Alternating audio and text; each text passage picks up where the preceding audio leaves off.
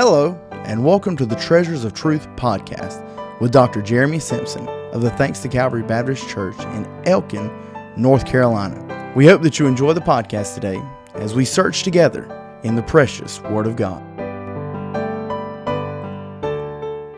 Welcome to the Treasures of Truth podcast. I want to go to the book of Leviticus today. Leviticus chapter number 20. Leviticus chapter number 20. I believe it'll be a real blessing to you today. I want to deal with another name of God. We've been looking at the names Jehovah, uh, compound names uh, involving Jehovah over the last few podcasts, and I want to look at one today Jehovah M'Kaddesh, the Lord who sanctifies. And the book of Leviticus, where I told you we're at, chapter 20, the book of Leviticus is uh, it's an interesting book uh, a lot of people bypass the book of Leviticus. It's full of, uh, man, it's full of rules and regulations that, that re- are related to the nation of Israel, related to the priesthood of Israel. It's got ancient sacrifices in it, religious fe- festivals of the is- Israeli people. But Leviticus is full, I mean, it's full of rich truth and we can reap an enormous blessing by getting in the book of Leviticus. It's, it's not something you just scratch the surface of. It's it's one that takes some time, takes some effort uh, to get into, but it is very rewarding. And the thing that when you study the book of Leviticus, that you have to remember, the book of Leviticus is uh, all about holiness. It's all about holiness, and God is a holy God. And when you read these chapters of Leviticus, it, it becomes real clear to you that God wants his people to do what is right and he wants them to do it the right way. All the sacrifices, all the regulations, uh, you see the ceremonies in Leviticus, it's all about serving a holy God, serving a righteous God. And the key verse in the book of Leviticus is found in chapter number 11, verse number 44, which is a verse that is repeated in the New Testament Be holy, uh, be holy, for I am holy. And when you come to the 20th chapter where we're at today, it's not surprising uh, that a new name for God conveys that truth.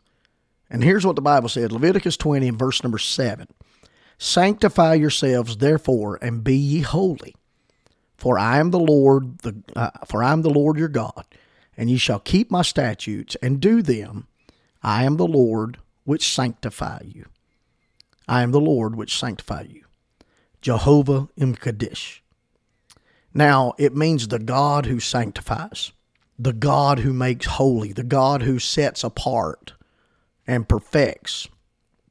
Now, here's what uh, one writer, a great writer, I've got some books right here in my study Herbert Lockyer wrote this uh, in his book on the names of God. He said, Living as we do in a world ruled by satanic God, and which is therefore characterized by dens of infamy, haunts of vice, shameless, uh, dishonest traders, callous murderers, senseless wars, appalling crime, and moral filth. It is hard to think of a nation having holiness as its dominant characteristic, Yet that is God's ideal. And what he's saying is we cannot control whether society yields to the authority of God or whether it turns aside to its own lust. But as for us, we can learn and we can serve the Lord who can make us holy. Jehovah M'Kaddesh. God demands holiness. But he understands that we cannot be holy on our own. And he promised. And God fulfills his promises. This is a promise. I am the God who sanctifies. I am the Lord your God. I am the Lord which sanctify you. That's a promise. God demands holiness, but he understands we can't do it on our own. That's why we need Jehovah M'Kaddesh. He's the God who sanctifies, and it is only through God that we can be sanctified. Now, since we were young children, uh, small children, uh, we were taught and, and we learned from experience that things fall. If I drop, I'm holding a pen right here, and you may hear this on the microphone. I dropped the pen, it fell to my desk. Everything in the world we learn from science, gravity teaches us everything falls down. But did you know sometimes, especially in the nation Brazil, things fall up? There's a place in Brazil called Tucuriwa, Riwa, Tucuriwa. Tucurua, that's it, Tucurua. I don't speak, I speak English and I barely do that. Tucurua. And it's Tucurua, Brazil. And there are lumber, you need to hear this. There are lumberjacks uh, in that area of Tucurua that cut trees and don't have to worry about them smashing them or falling on them because the trees fall up. Uh, Brother Jeremy, I don't believe that. Well, let me explain to you. In the 1980s, they built three uh, dams in Tucurua, Brazil.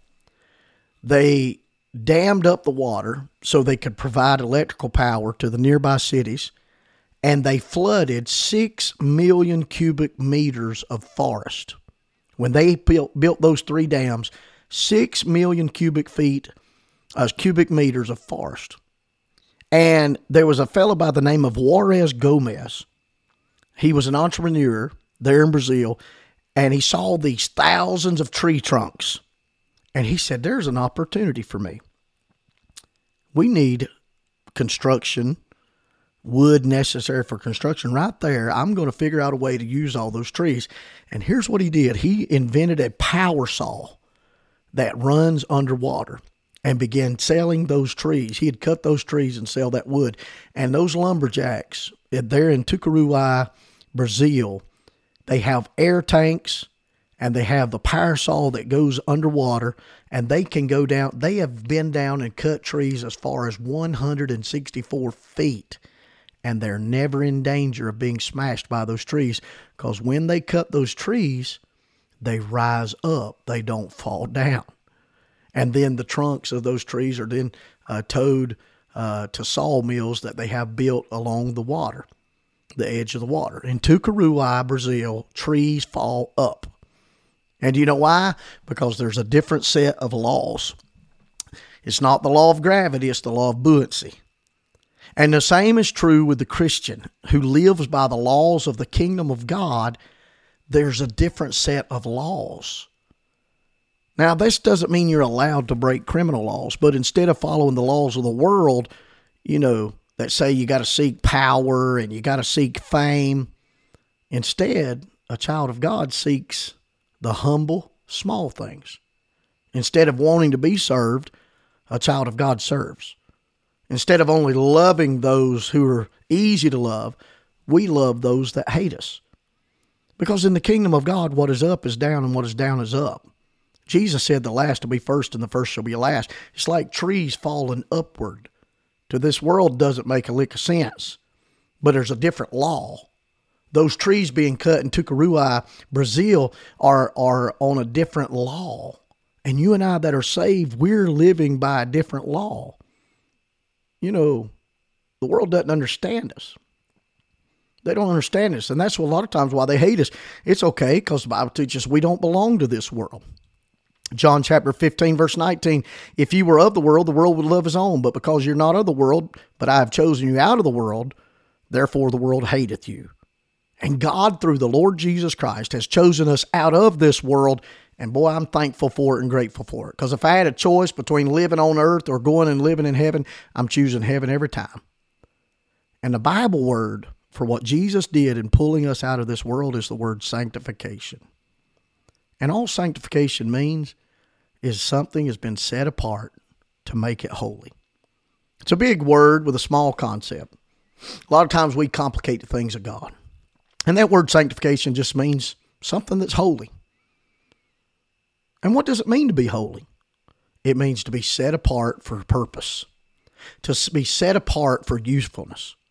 That's the purpose of holiness. That's the purpose of sanctification, to be set apart for usefulness, not so you can have bragging rights, not so you can make comparisons, not so you can think better of yourself than anybody else, That's religious separatism. That's not spiritual sanctification. Religion makes you haughty, sanctification makes you humble. And we've got the wrong idea about sanctification.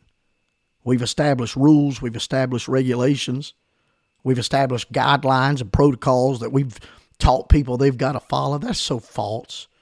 That's so binding. That's so constraining. And because of it, we've created a culture of folks that look down on others. The key is to allow God to do the sanctifying. And that is through not rules, not regulations, but a relationship. Jehovah M'Kaddesh, the Lord who sanctifies. Well, how does he sanctify? Well, you spend time with him. You associate with him. You get intimate with him. You'll be like him. There's a Bible verse that says, Evil communications corrupt good manners. Well, let's turn that around. Holy communications create good manners. Evil communications corrupt good manners, but holy communications create good manners. My father in law preached a message back in the late 80s, early 90s, and this is what he preached. You are right now, or soon will be, what your friends are. And you know what? If you want to be holy, you got to spend some time with God because you are right now, or you soon will be what your friends are. And you can tell by your level of sanctification and holiness what you're spending all your time with. And if you're spending it with God, it'll cause you to be holy because He is Jehovah Kadesh, the God who sanctifies. Stop trying to guideline yourself to holiness. Stop trying to regulate yourself to righteousness. Stop trying to uh, list rules that will help you to be sanctified. That's not sanctification. Sanctification is getting with God. He will fix the problem. Spend time with God, He will straighten it out. The Lord that sanctifies. Now, I want you to, today to go out and be salt and light in this world. Go out today and make a difference. This world is dirty and it is dark. It needs some salt to purify, it needs some light to illuminate if you're listening to this in the evening, why don't you plan right now? Tomorrow morning, I'm going to get up. I'm going to get. Uh, I'm going to get in my prayer closet. I'm going to get in my Bible. I'm going to spend some time with the Lord. I'm going to get filled with the Holy Spirit. And I'm going out tomorrow and I'm going to make a difference in this world by being salt and light. Do not miss the next Treasures of Truth podcast. I believe it'll be a blessing to you. And until then, may God bless you.